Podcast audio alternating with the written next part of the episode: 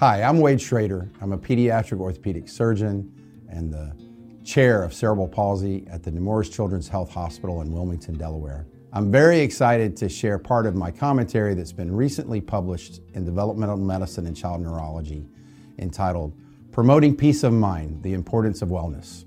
I think all of us that take care of children with disabilities and their families know that those families have a significant amount of stress on them.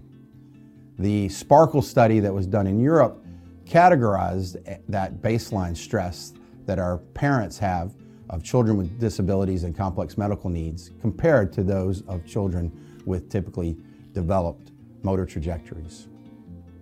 We know that those stresses can build over time and especially can pile up during times of extreme stress, such as orthopedic surgery.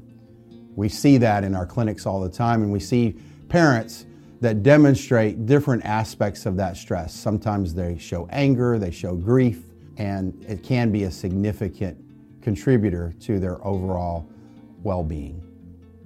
There's very little in the literature, though, that addresses this. And I think this is, should be a call for increased focus in some of our research in trying to document the effects of these stresses on our parents and our families and our children with special health care needs. In the adult population and in the adult orthopedic literature, the whole concept of the biopsychosocial model of health is becoming more prevalent and more recognized. We know that our preoperative psychosocial scores on different standardized quality of life instruments definitely affects our postoperative scores. So things like in rotator cuff disease, carpal tunnel releases, and arthroplasty in total hips and total knees, our preoperative psychosocial state definitely affects our outcomes.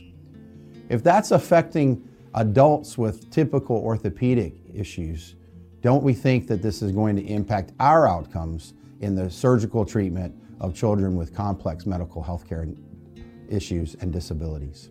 I think this should be a call to action for us to increase our research focuses for that. Finally, the importance of well-being is not just important for our patients and our families, it's important for all of us as healthcare providers. There is a rampant increase of healthcare provider burnout that we see in the, in the regular news and in our media every day. COVID has increased the risk of that, and we see increased, increased rates of healthcare provider suicide across all of our fields. Again, I think this is something that we have to address, and we have to address it boldly in order to improve the wellness of all of us so that we can better take care of all of our children with disabilities and, and special health care needs.